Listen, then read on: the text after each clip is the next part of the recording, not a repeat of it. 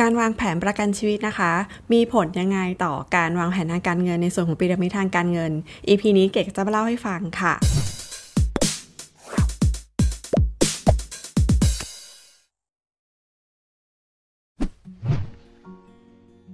ปีระมิดทางการเงินนะคะ เรียกว่าเป็นเครื่องมือหรือแนวคิดพื้นฐานนะคะ ในเรื่องของการวางแผนทางการเงินค่ะ เป็นเรื่องของแผนการนะคะลำดับ ความสำคัญของการจัดการทางการเงินค่ะ ก็คือฐานพีระมิดนะคะ เป็นส่วนแรกที่เราต้องจัดการ เนื่องจากว่าเป็นเรื่องของสภาพคล่องสภาพคล่องก็จะมีผลต่อแผนการเงินในทุกๆ ด้านนะคะ ทุกๆ ด้านที่เราวางแผนเนี่ยถ้าไม่มีปัญหาเรื่องสภาพคล่องแล้วเนี่ยเราก็สามารถจัดการได้ดีค่ะ ซึ่งเกดมีพูดเรื่องของปริมาณทางการเงินไว้อีกอีพิงนะคะเกดจะซับเอาไว้ข้างใต้นะคะ ทีนี้เนี่ยนะคะ การที่เราเนี่ยอยากประสบความสำเร็จนะคะ ในการจัดการทางการเงินวางแผนทางการเงิน เป้าหมายสูงสุดก็คือทุกวันสามารถมีใช้จ่ายอย่างมีความสุขได้ไม่กระทบกระเทือนนะคะ แล้วก็ถ้าเกิดว่ามีปัญหามีแผนฉุกเฉินขึ้นมาเนี่ยเราก็สามารถจะเตรียมเงินไว้รองรับได้ นี่คือเรื่องของพีระมิดทางการเงิน แล้วก็สามารถที่จะ ในอนาคตนะคะมีความมั่งคั่งนะแล้วก็มีผลตอบแทนจากสินทรัพย์ทำให้เราเนี่ยไม่ต้องทำงานได้ หรือเกษียณยังมีความสุขได้นะคะ หรือแม้กระทั่งการดูแลคนในครอบครัวนะคะ เรามีลูกลูกก็สามารถเรียนหนังสือจนจบได้นะคะถ้าเกิดหัวหน้าครอบครัวเกิดจากไปหรือเจ็บป่วยก็ไม่กระทบกับการเงินคนข้างหลังรวมถึงนะคะ การส่งมอบมรดก เงินที่หามาได้นะคะ ก็สามารถจะส่งต่อให้คนข้างหลังได้นะคะ เรียกว่าส่งมอบความมั่งคั่งกับทายาทได้ ทีนี้เรื่องของปีระมิดทางการเงินนะคะลำดับที่ 2 ของการจัดการทางการเงินก็คือเรื่องของจัดการความเสี่ยง ประกันนะคะการวางแผนประกันชีวิตประกันสุขภาพ ประกันภัยต่างๆเนี่ยเรียกว่ามีความสำคัญเป็นลำดับที่ 2 ถัดจากการนับคล่องเลยนะคะ EP นี้นะคะก็จะมาพูดว่าประกันชีวิตนะคะ มีความสำคัญอย่างไร ต่อการวางแผนทางการเงิน ให้เราประสบความสำเร็จบางทีเราคิดว่าการโอนย้ายความเสี่ยงเนี้ยเป็นแค่เรื่องของการจัดการแผนฉุกเฉินนะคะ แต่จริงๆแล้วเนี่ยการโอนย้ายความเสี่ยงการวางแผนประกันที่ดีนะคะทำให้เราบรรลุเป้าหมายทางการเงินในเรื่องของความมั่งคั่งได้อีกด้วยค่ะ การวางแผนประกันนะคะ จะเกี่ยวข้องกับวางการวางแผนทางการเงินด้านอื่นอย่างไรนะ ลองคิดตามนะคะว่าหากเกิดความเจ็บป่วยเกิดขึ้น แล้วก็ถ้าไม่มีประกันหรือมีประกันที่ไม่เพียงพอเนี่ยหากต้องจ่ายค่ารักษาพยาบาลเองนะคะ สิ่งแรกที่จะกระทบก็คือสภาพคล่องของเงินฉุกเฉินที่เตรียมไว้ในช่วงเวลานั้นนะคะ เรียกว่าเงินสำรองสภาพคล่องของเราก็จะมีปัญหา เพราะว่าอาจจะช่วยได้ในระยะสั้นนะคะแต่สุดท้ายแล้วถ้าเกิดค่ารักษาพยาบาลมันบานปลายนะเงินสำรองฉุกเฉินสภาพคล่องที่เราเตรียมไว้ก็จะไม่พอนะคะ อาจจะกระทบถึงแผนการลงทุนนะคะ เช่นการสมมติว่าเราซื้อหุ้นเอาไว้หุ้นบางตัว เรารู้ว่าเราถือไปสักระยะเวลาหนึ่งเนี่ยเราจะต้องได้รับผลตอบแทนที่ดีนะคะ หรือแม้ว่าการลดหย่อนภาษีนะคะ โดยการซื้อ S S F หรือ R M F เนี่ยถ้าขายก่อนเวลาผิดเงื่อนไขนะคะ ก็ทำให้ถูกปรับภาษีได้ แล้วก็ทำให้ผลตอบแทนการลงทุนที่คาดหวังไว้ไม่ได้อย่างที่คิด นะหรือการซื้อที่ดินอสังหาริมทรัพย์นะคะ เพื่อเก็งกำไร เราก็ต้องมีระยะเวลารอคอยที่รอได้นะคะ มันก็เป็นสินทรัพย์ที่สภาพคล่องต่ำแต่ถ้าเกิดถือเอาไว้เนี่ยในระยะเวลาหนึ่ง เราก็สามารถที่จะได้กำไรจากมันได้นะคะ แต่ถ้าเกิดว่ามีปัญหาเรื่องของความเจ็บป่วยนะคะ เรื่องของโรคร้ายแรง แล้วเราต้องใช้เงินฉุกเฉินเงินสำรองฉุกเฉินที่มีไม่เพียงพอ นะคะ ก็ทำให้การวางแผนประกันเนี่ยมีผลค่ะ ถ้าเกิดว่ามีประกันนะคะมารองรับความเสี่ยงในตรงนี้เนี่ยทำให้เงินลงทุนของเราที่คาดหวังการลงทุนเอาไว้เนี่ยมันก็จะได้อย่างที่เราตั้งใจเอาไว้ค่ะ อย่างเช่นนะคะ เรื่องของการวางแผนเกษียณ การวางแผนเกษียณเราก็เตรียมเงินเอาไว้ใช้ยามเกษียณใช่ไหมคะที่จะเตรียมให้เพียงพอตลอด อายุที่เราคิดว่าเราจะอายุยืนถึงเท่าไหร่นะคะ ถ้ามีความเจ็บป่วยเกิดขึ้นต้องใช้เงินรักษาตัว เงินเกษียณก็จะกระทบกระเทือนเช่นกันนะคะ หรืออย่างเช่นเเงินมรดกนะที่เราคิดว่าเราจะเตรียมเงินไว้ส่งมอบให้ลูกหลาน หากเราเจ็บป่วยด้วยโรคร้ายแรงนะคะเราก็ต้องใช้เงินรักษาตัวเยอะๆนะก็อาจจะกระทบเงินที่เราจะเตรียมไว้ส่งมอบให้กับลูกหลานที่เป็นเงินทุนการศึกษาเงินเรียนหนังสือ หรือว่าเงินตั้งตัวให้กับเขาได้ค่ะ เห็นไหมคะว่า การที่เราจัดการความเสี่ยงเอาไว้ได้ดีนะคะ ก็ทำให้แผนการเงินด้านอื่นๆ สามารถบรรลุเป้าหมายได้ค่ะ เพื่อทำให้เห็นภาพของการวางแผนได้ชัดเจนยิ่งขึ้นนะคะ ก็ขออธิบายว่าประกันชีวิตเนี่ยที่เรารู้จักกันว่ามีประกันชีวิตสำหรับคุ้มครองชีวิตนะคะ กับประกันสุขภาพบางคนก็มองว่ามีแค่ตัวแอดมิดเนี่ยจริงๆแล้วนะคะ ประกันชีวิตนะคะและประกันสุขภาพจะแบ่งออกเป็น 5 หมวดนะคะ ถ้าเรารู้จักใน 5 หมวดนี้นะคะ ก็จะทำให้เราวางแผนการจัดการเรื่องประกันได้ดีขึ้นค่ะ แรกนะคะ ประกันชีวิตแบบเน้นความคุ้มครองหรือคุ้มครองสูง เรียกว่าประกันแบบตลอดชีพค่ะ แบบนี้เรียกว่าเป็นแบบที่ first jobber นะคะ คือเด็ก จบใหม่นะจบมาปุ๊บทำงานปั๊บนะคะ มีรายได้ ถ้าจะเริ่มซื้อประกันชีวิตเล่มที่ 1 เล่มแรกนะคะ แนะนำเลยค่ะว่าแนะนำให้ซื้อกรมธรรม์แบบนี้เป็นฉบับแรกนะคะ เหตุผลนะคะก็คือว่ารายได้ช่วงแรกของการทำงานก็ยังไม่ค่อยมากนักนะอาจจะมีความสามารถในการเก็บออมได้ไม่สูง บางคนก็ยังต้องใช้หนี้กองทุนกยศที่กู้ยืมเรียนมาอยู่เลยนะคะ หรือบางคนก็จะต้องส่งเสียช่วยค่าใช้จ่ายให้กับที่บ้านนะก็คือ บางคนเนี่ยไม่ใช่ไม่ใช่ลูกคนเล็กอะค่ะเป็นลูกคนโตที่ครอบครัวคาดหวังว่าเเรียนจบแล้วเนี่ยจะช่วยแบ่งเบาภาระครอบครัวคือมาช่วยค่าใช้จ่ายในบ้าน แล้วก็อาจจะส่งเสียน้องๆด้วย ดังนั้นเนี่ยนะคะ การซื้อประกันฉบับที่ 1 ของเขาอะเรื่องทุนประกันนะคะมีความสำคัญ แล้วก็เบี้ยถูกด้วยนะคะ เบี้ยถูกด้วยก็ยังไม่ต้องคุยเรื่องของการเก็บออม แต่ว่าอย่างน้อยเนี่ยเป็นการจัดการความเสี่ยงเบื้องต้นเลยค่ะ เพราะว่าถือว่าเป็นการประกัน ความสามารถของบุคคลนะคะ ประกันเรื่องมูลค่าทางเศรษฐกิจ ก็ควรเริ่มทำทันทีนะคะ ที่มีรายได้ก็คือหากเริ่มหารายได้ได้แล้วเนี่ยเขาก็จะเรียกว่ามีความสำคัญต่อครอบครัวแล้วนะคะ ก็มีมูลค่าทางเศรษฐกิจให้คุ้มครองค่ะ การทำประกันนะคะก็คือการปกป้องรายได้ในอนาคตที่เขาจะสามารถหาได้ค่ะลองนึกดูว่าบุคคลวัยทำงาน ถ้าเกิดว่าเขาเป็นหัวหน้าครอบครัวนะ มีภาระเลี้ยงดูคนในครอบครัวนะคะ แบบแซนด์วิชเจเนอเรชันดูแลคุณพ่อคุณแม่ ซึ่งวันหนึ่งก็ จะแก่ชราลงเรื่อยๆ แล้วก็มีดูแลครอบครัวใหม่ของตัวเองนะคะ ที่ภรรยาหรือลูกเล็ก ๆนะคะ ที่อีกหลายปีนะกว่าเขาจะเรียนจบ ดังนั้นเนี่ยคนที่เป็น หัวหน้าครอบครัวหรือคนที่อยู่ในแซนด์วิชเจเนอเรชันเนี่ยก็มีความสำคัญมาก ๆ เลยนะคะจำเป็นต้องมีทุนประกันที่สูงอย่างเพียงพอ และคุ้มครองความเสียหายหากจากไปอย่างกระทันหันได้ค่ะ แบบตลอดชีพจึงเป็นแบบที่เหมาะที่สุดนะคะ เป็นแบบที่เบี้ยประกันถูก แล้วก็ได้รับความคุ้มครองสูงค่ะประเด็นหนึ่งนะคะ ที่แบบตลอดชีพเหมาะกับคนที่เป็นหัวหน้าครอบครัวนะคะ เพราะว่าหัวหน้าครอบครัวมีภาระค่าใช้จ่ายเยอะนะคะ อาจจะมีความสามารถในการชำระเบี้ยที่ต่ำถึงแม้จะมีรายได้สูง แต่ว่ารายได้นั้นนะคะ ก็ต้องไปจัดสรรให้กับ ดูแลกับคนอื่น ๆ ในครอบครัวนะคะ ดังนั้นเนี่ยก็มีกำลังในการซื้อประกันได้น้อยนะ เก็บออมอาจจะไม่ได้เลยนะคะ ดังนั้นเนี่ยจำเป็นจริง ๆ ที่อย่างน้อยต้องมีเรื่องของทุนประกันมีความคุ้มครองค่ะ ถัดมาค่ะก็คือประกันชีวิตแบบออมทรัพย์นะคะ แบบออมทรัพย์เนี่ยก็คือผู้ทำประกันก็จะคาดหวังทั้งความคุ้มครองแล้วก็ผลตอบแทนไปด้วยในตัวนะคะ เนื่องจากว่าคำว่าออมทรัพย์ หมายถึงว่ามันมีระยะเวลาครบกำหนดสัญญาค่ะ ถ้าแบบตลอดชีพเนี่ยจะเป็นความคุ้มครองในระยะเวลาแบบ 90 หรือ 99 ปีนะคะ แต่แบบออมทรัพย์จะเป็นระยะเวลาที่มีการกำหนดค่ะว่าจะครบสัญญา 10 ปี 20 ปี 15 ปีแล้วแต่นะคะ แล้วแต่จะเลือกในโครงการต่างๆนะคะ ก็เลยเรียกว่าออมทรัพย์เพราะว่าอาจจะมีการคำนวณ IRR ด้วยนะว่าโครงการนี้ถ้าอยู่ครบสัญญาจะได้ผลแทนเท่าไหร่นะคะ แต่อย่าลืมนะว่าประกันชีวิตเนี่ยจบสัญญาได้ 2 แบบค่ะ แบบครบสัญญานะคะ กับแบบที่เราจะไปก่อนก็คือจ่ายเป็นทุนประกันนะคะ รูปแบบการออมทรัพย์ก็คือ คนที่ซื้อก็จะคาดหวังว่ามีผลตอบแทนอยู่บ้างนะคะ ก็ได้เงินตัวเองกลับมาแล้วก็ได้ผลตอบแทนอยู่บ้าง ทีนี้เนี่ยเรื่องผลตอบแทนในแบบประกันออมทรัพย์นะคะ ก็จะไม่สูงมากนักส่วนใหญ่แล้วนะคะ แบบประกันออมทรัพย์ก็จะนำเงินไปลงทุนในพันธบัตร รัฐบาลนะคะ หรือตราสารหนี้เป็นส่วนใหญ่นะนอกจากว่าแบบประกันรุ่นใหม่ๆ ที่จะมีเรื่องของ Unit Link นะคะเป็นทางเลือกมากขึ้นก็คือมีส่วนที่นอนการันตี แต่ถ้าเป็นแบบประกันที่การันตีผลตอบแทนแบบออมทรัพย์นะคะ ก็จะเน้นนโยบายการลงทุนในเรื่องของพันธบัตรดังนั้นเนี่ยผลตอบแทนเฉลี่ยอยู่ที่ประมาณ 1 ถึงตอนเนี้ย2.5%ก็ก็เรียกว่าเยอะแล้วนะคะ ทีนี้น่าสนใจยังไงนะคะ แบบประกันออมทรัพย์ก็คือว่า เงินคืนนะคะ ระหว่างสัญญานะคะหรือเงินครบสัญญาจะไม่ถูกหักภาษี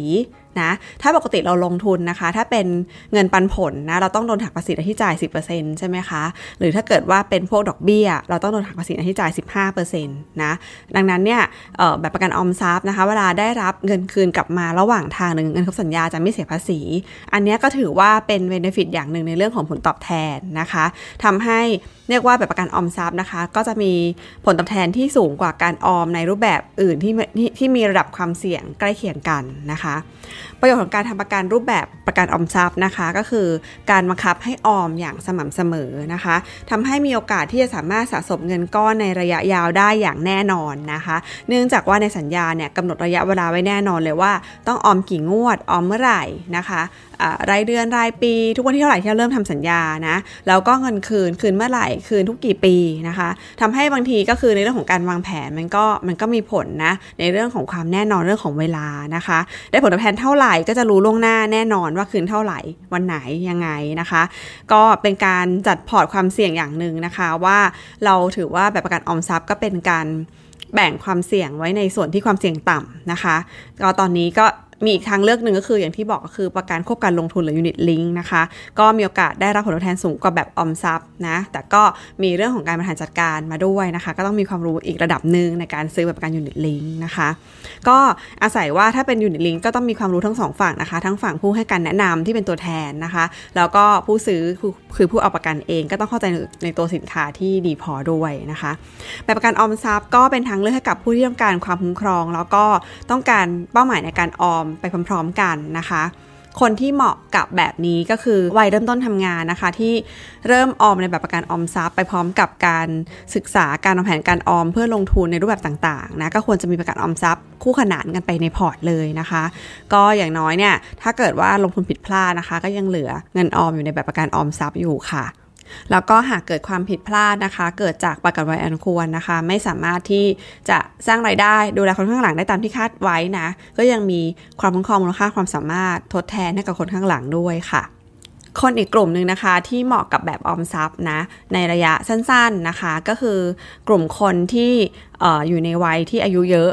นะคะ อายุเยอะๆแล้ว เรียกว่าเป็นคนสูงอายุ ต้องการออมในระยะสั้น 5 ปี 10 ปีนะคะ ก็ต้องการบริหารเงินก้อนแบบที่ไม่มีความเสี่ยง แล้วก็อยากได้รับผลตอบแทนมากกว่าการออมเงินในการฝากธนาคารนะคะแบบออมทรัพย์ระยะสั้นก็ของสวัสดิการจะมีออกมาในรูปแบบที่ไม่มีทุนประกันนะคะ จะมีแบบนั้น เช่น ฝากครั้งเดียว คุ้มครอง 5 ปี ฝากครั้งเดียวคุ้มครอง 10 ปี รับผลตอบแทนหรือฝาก5 ครั้งคุ้มครอง 10 ปีอะไรลักษณะนี้แล้วก็มีเงินคืน แต่แบบประกันพวกนี้จะเป็นแบบประกันที่ไม่มีทุนประกันนะคะ ก็เน้นให้เป็นทางเลือกให้กับ ให้กับผู้สูงอายุที่อยากได้รับผลตอบแทนการันตีค่ะ หมวดที่ 3 นะคะ คือแบบประกันบำนาญเพื่อการวางแผนเกษียณนะคะ กลุ่มแบบประกันบำนาญก็เป็นแบบประกันที่มักจะเริ่มจ่ายเงินคืนนะคะ ตั้งแต่วัยเกษียณคืออายุ 55 ปีหรือ 60 ปีนะ ปัจจุบันก็เริ่มมีแบบประกันบำนาญที่เริ่มจ่ายบำนาญที่อายุ 65 นะคะรองรับสังคมผู้สูงวัยค่ะ พวกแบบประกันบำนาญที่เริ่มจ่าย 65 ก็คืออาจจะรับได้ยาวถึง 100 ปีเป็นต้นไปไปเลยนะคะ ในอนาคตนะคาดว่าเพราะคาดว่าอายุการทำงานของคนเราอะค่ะ จะต้องขยายยืดออกไปนะในยุโรปอเมริกานี่เขาเริ่มขยายอายุเกษียณเป็น 65 ปีแล้วนะคะ ซึ่งถ้ายังแข็งแรงอยู่ยังทำงานได้อยู่เนี่ยก็ยังคงต้องเรียกว่าการทำงานเป็นเรื่องที่ทำให้เราสดชื่นด้วยเนาะอ่าแล้วก็ต้องเก็บเงินในระยะเวลาที่นานออกไปอีกค่ะ เพื่อที่จะดูแลตัวเองยามชราหากมีอายุยืนนะคะ แบบประกันบำนาญจะมีลักษณะเฉพาะที่เหมาะกับการวางแผนเกษียณโดยตรงนะคะ คือแนะนำนะคะว่าถ้าอยากวางแผนเกษียณควรใช้แบบประกันบำนาญโดยตรงนะคะ อย่าใช้แบบประกันออมทรัพย์ แต่บางคนก็ยังมองว่าอยากได้เงินคืนเรื่อยๆนะคะ แล้วก็อยากได้เงินก้อนในระยะเวลาที่เร็วหน่อย เช่น ได้รับเงินก้อนตอน 65 ตอน 70 75 อะไรอย่างเงี้ยก็ถึงมาใช้แบบการออมทรัพย์ แต่แบบการบำนาญเนี่ยจะไม่ใช่มีเงินก้อนนะคะ ในระหว่างวัยเกษียณจะเป็นเงินที่เป็นเงินบำนาญเลี้ยงตัวไปจนถึงเกษียณนะคะ ยังมีแบบประกันบำนาญบางตัวที่ที่เวนคืนได้ระหว่างทางกับแบบประกันบำนาญบางตัวที่ห้ามเวนเวนคืนนะคะ เพื่อที่จะเขาจะได้ประเมินความเสี่ยงในการลงทุน แล้วสามารถที่จะจ่ายเงินบำนาญเลี้ยงเราอะได้ถึงอายุยืนยืนมากขึ้นถึง 85ถึง100 อะไรอย่างเงี้ยนะคะไปเลือกดูในไอเดียว่าจะใช้แบบประกันแบบไหนเป็นเครื่องมือในการวางแผนเกษียณนะคะ แต่ถ้าให้แนะนำเนี่ยแนะนำให้ใช้แบบประกันบำนาญโดยตรงเลย เพราะว่ามันจะเป็นรายได้ประจำนะคะ ที่รองรับค่าใช้จ่ายพื้นฐานในชีวิตของเราวัยเกษียณค่ะ ข้อดีของแบบประกันบำนาญโดยตรงนะคะ ก็คือมันเป็นการที่วางแผนได้แน่นอนค่ะ ว่าจะมีเงินจำนวนเท่าไหร่ ทุกกี่ทุกเดือน ทุกปียังไงบ้างนะคะ จะได้วางแผนค่าใช้จ่ายได้ แล้วก็ทำให้มีความ สบายใจปลอดภัยนะคะสำหรับคนสูงอายุ ถ้าเกิดว่าพออายุมากๆเข้าเนี่ยเราก็จะมีความสามารถในการจัดการทรัพย์สินที่น้อยลงนะคะแล้วก็ข้อดีอีกอย่างหนึ่งก็คือว่า หากว่ายังมีการลงทุนควบคู่กับการรับเงินจากประกันบำนาญไปด้วยค่ะทำให้การวางแผนการลงทุนนะคะ ก็วางแผนได้ดีมากยิ่งขึ้น หากช่วงที่เเรียกว่าตลาดขาลงนะคะ เราก็ไม่ต้องถอนเงินออกมานะคะ เราก็ใช้เงินบำนาญไปก่อน หรือประหยัดในช่วงเวลานั้นนะคะ แล้วเกิดช่วงไหนที่ตลาดขาขึ้น มีกำไรจากการลงทุนมากขึ้น ค่อยถอนเงินออกมาจัดการได้นะคะ ก็เรียกว่าประกันบำนาญก็ช่วยนะคะทำให้การวางแผนการลงทุนของเราเนี่ยเป็นไปได้อย่างมีประสิทธิภาพมากขึ้นค่ะ ก็เป็นที่น่าเสียดายนะคะ ที่แบบประกันบำนาญเนี่ยยังไม่ค่อยได้รับความสนใจมากอย่างเพียงพอนะคะ เรียกว่าข้อมูลนะคะบอกว่าออของคอปพอนะคะบอกว่าจะมีคนซื้อประกันในกลุ่มบำนาญอยู่แค่ 3%ของแบบประกันทั้งหมดเองนะคะอ่าเพราะว่าคนก็ยังสนใจที่จะเห็นเงินครบสัญญาของประกันอยู่ ยังไม่มีใครที่อย่างน้อยคนที่มีความเข้าใจนะคะ ที่จะ คิดว่าจะซื้อประกันเพื่อรับเป็นรายได้ประจำไปตลอดชีวิตนะคะ ก็ดังนั้นเนี่ยอยากจะให้ลองพิจารณาดูนะคะ ว่าถ้าใครยังไม่มีประกันบำนาญอยู่ในพอร์ตนะหรือใครที่มีอยู่บ้างแล้วนะคะ ลองดูซิว่าจะเพิ่มตรงนี้ดีไหม เพราะว่าในระยะยาวมันความสำคัญมากจริง ๆ ค่ะ ไปทำตอนอายุเยอะๆทำไม่ทันนะคะอ่าทำให้คุ้มที่สุดก็ต้องเริ่มทำตั้งแต่วันนี้เลยค่ะกลุ่มที่ 4 ค่ะ กลุ่มประกันสุขภาพแล้วก็โรคร้ายแรงนะคะ ก็คือ เป็นหมวดที่เรียกว่าให้คนที่ความสนใจในการซื้อประกันมากที่สุดนะคะ เพราะว่ามันมองเห็นชัดๆเลยนะะประกันเงินออมต่างๆ หรือว่าประกันชีวิตเนี่ยยังมองไม่ค่อยเห็นนะ แต่ประกันสุขภาพรู้สึกว่ากระทบตัวเองทันที ถ้าเกิดว่าไม่สบายขึ้นมาต้องควักเงินออกมารักษาตัวอย่างเงี้ยนะคะ ดังนั้นเนี่ยกลุ่มประกันสุขภาพเนี่ยก็เป็นกลุ่มที่คนให้ความสนใจมากที่สุดนะคะ ทีนี้เนี่ยการเลือกซื้อประกันสุขภาพก็จะมีการ ลังเลค่ะว่าควรจะซื้อเมื่อไหร่ซื้อเท่าไหร่ดีนะแล้วก็ถ้ามีสวัสดิการอยู่แล้วควรซื้อเพิ่มไหมนะคะ เพราะเบี้ยประกันสุขภาพเป็นเบี้ยที่จ่ายทิ้งปีต่อปีนะคะคำว่าซื้อเมื่อไหร่บางคนก็บอกว่าเดี๋ยวรอให้อายุมากกว่านี้อีกหน่อยนึงค่อยซื้อ ให้มีความเสี่ยงมากกว่านี้อีกหน่อยนึงค่อยซื้อนะคะ แต่ในความเป็นจริงแล้วอะก็คือสุขภาพของเรา มันมีโรคแฝง ตัวเรามีโรคแฝงถึงจะเจ็บป่วยไม่ชัดเจนนะ แต่ถ้าเกิดวันหนึ่งโรคแสดงอาการขึ้นมาเนี่ยนะคะ ถึงไม่ไม่ถึงเป็นโรคประจำตัวหรือไม่ถึงกับแอดมิดนะคะ แค่ตรวจเจอว่ามีซีดหรือมีคอเลสเตอรอลมีไขมันสูงนะคะ ก็ทำให้สมัครประกันยากแล้วนะดังนั้นความว่าซื้อเมื่อไหร่เนี่ย เราก็ต้องต้องดูค่ะว่าตัวเราเองอะ่ะเป็นคนที่ใช้ชีวิตแบบไหนนะคะ ดูแลตัวเองดีแค่ไหนกรรมพันธุ์ครอบครัว แนวโน้มความเสี่ยงเป็นยังไง ถ้าเกิดยังไม่ซื้อหรือซื้อน้อย ก็ถือว่าเรารับความเสี่ยงเอาไว้เอง ถ้าซื้อเยอะ ก็ถือว่าโอนย้ายความเสี่ยงให้สัประกัน แต่ซื้อเยอะเนี่ยเป็นเบี้ยทิ้งนะคะ เงินของเราก็อาจจะเสียโอกาสในการไปทำอย่างอื่น ก็ต้องชั่งน้ำหนักดูนะคะ หรือสำหรับคนที่มีประกันอยู่แล้วเนี่ยก็คิดว่าเอ๊ะควรซื้อเพิ่มเท่าไหร่ นะคะ เรื่องนี้เป็นเรื่องที่ควรจะตั้งใจนะคะ วางแผนอย่างจริงจัง ให้ความสำคัญศึกษาหาความรู้ แล้วก็ปรึกษาตัวแทนมืออาชีพนะคะ ให้เขาช่วยให้ความเห็นและให้คำแนะนำนะคะ บางคนเนี่ยไม่แม้แต่หยุดคิดเลยผัดเอาไว้ก่อนนะคะ ถ้าได้แค่ได้คิดเนี่ยก็เรียกว่าเข้าใกล้ความปลอดภัยเข้าไปแล้วค่ะ ความคิดที่ว่าความเจ็บป่วยนะคะ จะเกิดกับคนที่มีอายุเยอะมากขึ้น ก็ไม่ได้ถูกเสมอไปนะคะ ลองไปดูในโรงพยาบาลดูค่ะ ก็จะเห็นว่าคนที่มาปรึกษาคุณหมอนะคะ มารักษาตัวนะ ก็มีทุกวัยทุกเพศทุกวัยเลยค่ะ รวมถึงแผนกเด็กด้วยนะคะ ไปดูแผนกเด็กเนี่ยจริง ๆ ก็คือเด็กเยอะจริง ๆ เลยนะคะ ก็ เรียกว่าความเสี่ยงนะคะ ในเรื่องของความเจ็บป่วยเนี่ยมันก็ไม่ได้เลือกเพศเลือกอายุนะคะ แต่ว่าอย่างน้อยก็โอเคละพฤติกรรมเราดีนะคะ ดูแลตัวเองกินอาหารดีออกกำลังกายนอนพักผ่อนเพียงพอนะคะ หรือว่าประวัติครอบครัวเราดี มีประวัติสุขภาพที่ดี ก็อาจจะมีผลในเรื่องของการวางแผนการรับความเสี่ยงนะคะ แต่เกคิดว่า มีน้อยดีกว่าไม่มีนะคะ ติดเอาไว้ก็ยังดีค่ะ แล้วก็สำหรับคนที่ทำงานประจำนะคะ ที่มีสวัสดิการดีอยู่แล้ว ก็อาจจะวางแผนนะคะ ช้าออกไปอีกหน่อยนึงนะก็คิดว่าตัวเองไม่อยากรับความเสี่ยงเรื่องนี้ เพราะว่าไงก็เบิกได้จากที่ทำงานเต็มที่ อย่างน้อยนะคะ ต้องติดเรื่องประกันโรคร้ายแรงเอาไว้ค่ะ แนะนำนะคะ ซื้อประกันโรคร้ายแรงเอาไว้ก่อนสักเล่มหนึ่งนะคะ หรือถ้าประกันสุขภาพก็ติดเข้าถูกๆเอาไว้ เผื่อนะคะ อย่างน้อยเนี่ยก็เป็นวงเงินเสริมเนื้อเผื่อที่ทำงานเราให้ค่าห้องไม่เพียงพอ เราก็เอาอันเนี้ยไปเสริมได้ค่ะ หรือบางทีนะคะจะพลัดจะผูนะ เรามีโอกาสเปลี่ยนงานนะคะ อาจจะต้องเปลี่ยนงานได้เงินเดือนที่ดีมาก ๆเลยนะ แต่ว่าไม่มีสวัสดิการให้ หรือนะคะเราอาจจะวันหนึ่งนะมีโอกาสออกมาลาออกมาจากงานประจำก่อนก่อนวัยเกษียณนะคะ แล้วก็มาทำธุรกิจเป็นอาชีพอิสระนะคะ ก็ทำให้ ไม่มีสวัสดิการรองรับก็ต้องเป็นสวัสดิการที่เตรียมเอาไว้นะคะ ก็อยากจะฝากเอาไว้ข่าวว่าสวัสดิการที่ทำงานที่มีเอาไว้เนี่ยเรียกว่าสวัสดิการติดโตนะคะ แต่การซื้อประกันสุขภาพเป็นของส่วนตัวเรียกว่าสวัสดิการติดตัวค่ะ ก็อย่างน้อยก็ต้องมีติดเอาไว้บ้างนะคะ เพราะว่าการสมัครทำประกันไม่ใช่ว่าเรานึกจะสมัครก็สมัครได้นะคะ เราจะมีโรคแฝงอยู่ก็ได้ค่ะ หมวดสุดท้ายนะคะหมวดที่ 5 ค่ะสำหรับการเรื่องของการวางแผนจัดการความเสี่ยงด้วยประกันชีวิตนะคะ ก็คือประกันการสูญเสียรายได้ กรณีเกิดทุพพลภาพ แล้วก็พวกกลุ่มชดเชยรายได้ค่ะ หากเราต้องนอนเจ็บป่วยรักษาตัวที่โรงพยาบาลนะคะ หรือเราเกิดอุบัติเหตุนะคะ เกิดทุพพลภาพชั่วคราวนะก็จะมีเงินชดเชยนะคะ เป็นเรื่องของออดูแลเราในเวลาที่เราไม่มีรายได้ออกไปทำงานไม่ได้ค่ะ ก็คือประกันสูญเชยรายได้เนี่ย ก็จะมีความสำคัญเป็นอย่างยิ่งนะคะ ต่อบุคคลที่ทำงานในกลุ่มของอาชีพอิสระนะคะ หรือเจ้าของกิจการก็หากไม่สามารถไปทำงานได้ต่อเนื่องหลาย ๆ วันนะคะ ก็จะขาดรายได้ ไม่เหมือนกับพนักงานประจำนะคะพนักงานออฟฟิศที่ยังพอมีเงินเดือนเป็นรายได้ประจำอยู่นะก็ผลกระทบระยะสั้นก็อาจจะไม่มากถ้าเกิดว่าอย่างตอนนี้ถ้าเกิดป่วยนะคะ ติดโควิดขึ้นมา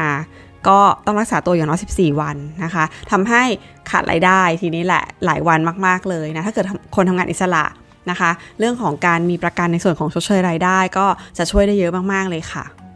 อีกกรณีหนึ่งนะคะ กรณีเกิดทุพพลภาพนะคะ ก็เป็นกรณีที่คนส่วนใหญ่ไม่ได้คำนึงถึงนะก็ โอกาสเกิดมันก็ถือว่าน้อยน้อยกว่าปกกว่าอื่นๆนะคะ แต่ว่าถ้ามันเกิดขึ้นแล้วอะค่ะ มันก็กระทบอย่างรุนแรงนะคะ นอกจากเราจะไม่มีรายได้แล้วเนี่ย เราอาจจะกระทบคนที่มาดูแลเรานะคะ คนใกล้ชิดเราที่เขาต้องลาออกจากงานหรือทำงานได้น้อยลงเพื่อมาดูแลเรารายได้ครอบครัวก็จะหายไปค่ะ แต่ว่าในประกันชีวิตนะคะ จะมีส่วนที่แถมฟรีให้นะคะ เรียกว่า Waiver Premium WP นะคะ อันเนี้ย เป็นการยกเว้นการชำระเบี้ยหากเกิดกรณีทุพพลภาพนะก็ไม่ได้ไม่ได้มีเงินชดเชยอะไรให้เรา แต่ว่าถ้าเราซื้อประกันเอาไว้ อย่างตระกูลพวกออมทรัพย์อย่างเงี้ยนะคะ เราก็ไม่ต้องออมแล้วนะเขาก็จะออมให้เราไม่ต้องจ่ายเบี้ยแล้วนะคะ เพราะว่ายกเว้นการชำระเบี้ยไปเลยนะแต่ที่ไม่ต้องเสียเบี้ยตรงส่วนนั้นนะสัญญาที่มีชดเชยอีกตัวหนึ่งนะคะ คือพวกกลุ่มประกันอุบัติเหตุที่ใช้พวกสัญลักษณ์นะคะ ชื่อว่า AI นะคะ ก็คือจะมีชดเชยให้ 10%ของทุนประกันเป็นระยะเวลา 10 ปีนะคะ ก็คือถ้าเกิดเราซื้อทุนประกันไว้หนึ่งล้านบาทเนี่ยถ้าเกิดทุพพลภาพ ถาวรนนะคะ ทุพพลภาพวัดจากอะไรวัดจากสารสั่งนะคะ ก็คืออาจต้องเอาความเห็นแพทย์ไปรองแพทย์ไปแล้วขอสารสั่ง ทุพพลภาพถาวรนนะคะ ถ้าไม่สารสั่งก็คือเป็นคุณหมอระบุ แล้วก็มีหลักฐานประกอบนะคะ ทุพพลภาพถาวรเนี่ยพิการนะก็คือจะได้ 10%นะคะ10%ของทุนประกัน 10 ปี เป็นค่าเลี้ยงดู ถ้าทุนประกัน 1 ล้าน ก็จะได้เงินชดเชยปีละ1 0 0 0 0แสนเป็นเวลา 10 ปีค่ะก็เรียกว่าในสัญญาประกันชีวิตนะคะ ก็จะมีตัว Weber Premium นะคะ มีตัวประกันวัติเหตุ AI นะ แล้วก็ชดเชยรายได้จากการแอดมิดนะคะ เรียกว่า hospital benefit หรือ HB นะคะ เป็นต่อวัน อันนี้เป็นตัวชดเชยเออประกันภัย AI เนี่ยต้องทุพพลภาพถาวรก็ได้นะคะ หากเกิดอุบัติเหตุแล้วทำงานไม่ได้ 3 วัน 7 วัน 10 วัน แล้วแต่คุณหมอให้ความเห็นนะคะ หรือแล้วแต่ฝ่ายพิจารณาพิจารณาความรุนแรงของการเกิดเหตุครั้งนั้นนะคะ ว่าต้องพักรักษาตัวกี่วันก็จะมีการจ่ายชดเชยรายได้เป็นเงินให้เป็นเปอร์เซ็นต์ของวงเงินนะคะ ซึ่งเปอร์เซ็นต์ของวงเงินก็แล้วแต่นะคะว่าเรา มีอาการมากน้อยแค่ไหนค่ะ ก็บางคนนะเกิดอุบัติเหตุขาแพลงไปทำงานไม่ได้นะคะเอ่อเมื่อยื่นทำเคลมเข้าไปก็อาจจะมีเงินชดเชยมาให้ 3,000 5,000 บาท ในช่วงเวลาที่รักษาตัวนะคะ เป็นเงินที่เรียกว่าเป็นเงินที่ให้เราเลยนะ อันนี้พวกชดเชยนี่จะเป็นเงินที่ให้เราเลยนะคะ ไม่ได้เกี่ยวกับการรักษาพยาบาลค่ะ สุดท้ายนะคะ การพิจารณาในการซื้อประกันชีวิตเพื่อโอนย้ายความเสี่ยงในแต่ละช่วงวัยนะคะ ก็ต้องพิจารณาดังนี้เลยค่ะก็คือข้อแรกนะคะ ถ้าทำประกันน้อยเกินไปนะ ความคุ้มครองไม่เพียงพอ เมื่อเกิดเหตุก็จะไม่สามารถครอบคลุมนะคะ ความเสียหายที่เกิดขึ้นได้ ข้อที่ 2 นะคะ หากจ่ายเบี้ยประกันในสัดส่วนที่เทียบกับรายได้มากเกินไป ก็เรียกว่า ทำประกันมากเกินไปมากเกินไปคือ เทียบกับรายได้ของเราแล้วนะคะ ถ้าเกิดจ่ายมากไปเนี่ยในอนาคตนะเราก็อาจจะจ่ายไม่ไหวนะคะ แล้วก็ต้องทิ้งกรมธรรม์กลางทางนะคะ หรือส่วนหนึ่งเนี่ยบางคนก็กังวลมากไปนะคะ ก็เสียโอกาสในการนำเงินไปลงทุนด้วยนะคะ การซื้อพวกประกันสุขภาพ นะมันจะมี step ของเบี้ยประกันที่เพิ่มขึ้นตามอายุ มันจะไม่เหมือนสัญญาหลักนะคะ ที่ราคาเดียวกันตลอดสัญญา แต่พวกประกันสุขภาพประกันโรคร้ายแรงเนี่ยจะมีการเพิ่ม step เบี้ยขึ้นไปในอนาคตนะคะ ก็ต้องวางแผนตรงนั้นด้วยนะ ก็ต้องขอตัวแทนนะคะ ดู rate เบี้ยในอนาคตด้วยว่า ถ้ามันเพิ่มขึ้นเราจะจ่ายไหวไหมนะคะ อีกสิ่งหนึ่งที่ต้องพิจารณานะคะ ก็คือเลือกประเภทแบบประกันไม่เหมาะกับ ความต้องการของตัวเองค่ะ เพราะขาดความเข้าใจในการซื้อนะคะ ก็คือแบบประกันที่ซื้อเนี่ยอาจจะมีคุณลักษณะที่วัตถุประสงค์ของมันอยู่ อย่างเช่นออมทรัพย์นะคะ หรือตลอดชีพมันก็ไม่เหมือนกันอย่างที่อธิบายไปข้างต้นนะคะ ถ้าเกิดเรามีความรู้เนี่ยเราก็จะเลือกได้เหมาะสมกับตัวเราเองมากกว่าค่ะสุดท้ายนะคะก็คือการรอผัดเอาไว้ก่อนที่ว่ายังไม่เกิดนะคะ วันที่สมัครทำประกันก็อาจจะสมัครไม่ได้แล้วค่ะ การตัดสินใจเลือกซื้อประกันชีวิตในแต่ละช่วงวัยอย่างเหมาะสมนะคะ จึงเป็นเรื่องสำคัญอย่างยิ่งต้องพิจารณาด้วยผู้เอาประกันเองนะ เพราะว่าจะรู้ดีที่สุดว่าความเสี่ยงของตัวเองเนี่ยมีมากมีน้อยแค่ไหน ส่วนไหนจะรับไว้เอง ส่วนไหนจะโอนออกนะคะ ไม่มีใครที่สามารถวิเคราะห์ให้เราได้ดีเท่ากับตัวเราเองค่ะพอแต่ละช่วงชีวิตเราก็มีเงินที่จำกัดนะคะแล้วก็เงินนั้นน่ะก็จะต้องมีวัตถุประสงค์ในการ ใช้จ่ายในแต่ละแบบในช่วงชีวิตทั้งออมทั้งใช้จ่ายในปัจจุบันเช่นกันนะคะ ดังนั้นเนี่ยก็ต้องวางแผนดีๆค่ะ ว่าจะใช้กับด้านไหนได้คุ้มครองชีวิต ด้านสวัสดิการ หรือด้านเก็บออม หรือด้านการชดเชยรายได้นะคะ แบบไหนเหมาะสมที่สุดไม่มีถูกไม่มีผิดนะคะ มีแต่ให้แนะนำว่าให้ทำด้วยความไตร่ตรองอย่างรอบคอบ แล้วก็ตัวแทนที่ให้คำแนะนำก็เป็นส่วนสำคัญค่ะ บางทีเรากลัวที่จะคุยกับตัวแทนนะคะ กลัวเขาจะมาโน้มน้าวเรา จริง ๆ ตอนนี้มีตัวแทนมืออาชีพเยอะเลยนะคะ ที่เขาสามารถให้คำแนะนำเราได้ ยังไงการรับฟังเอาไว้ก่อนก็ดีกว่าค่ะ ก็ขอบคุณที่ตามกันนะคะ แล้วก็จะทำคอนเทนต์ดีๆมาฝากอีก แล้วก็ถ้ามีคำถามสามารถถามได้ใต้คลิปนะคะ เกดจะมาตอบ แล้วก็ถ้าอยากให้ทำเนื้อหาแนวไหนอย่างไรบ้างเกี่ยวกับการวางแผนทางการเงินส่วนบุคคล ก็สามารถแนะนำได้ค่ะ ขอบคุณนะคะ สวัสดีค่ะ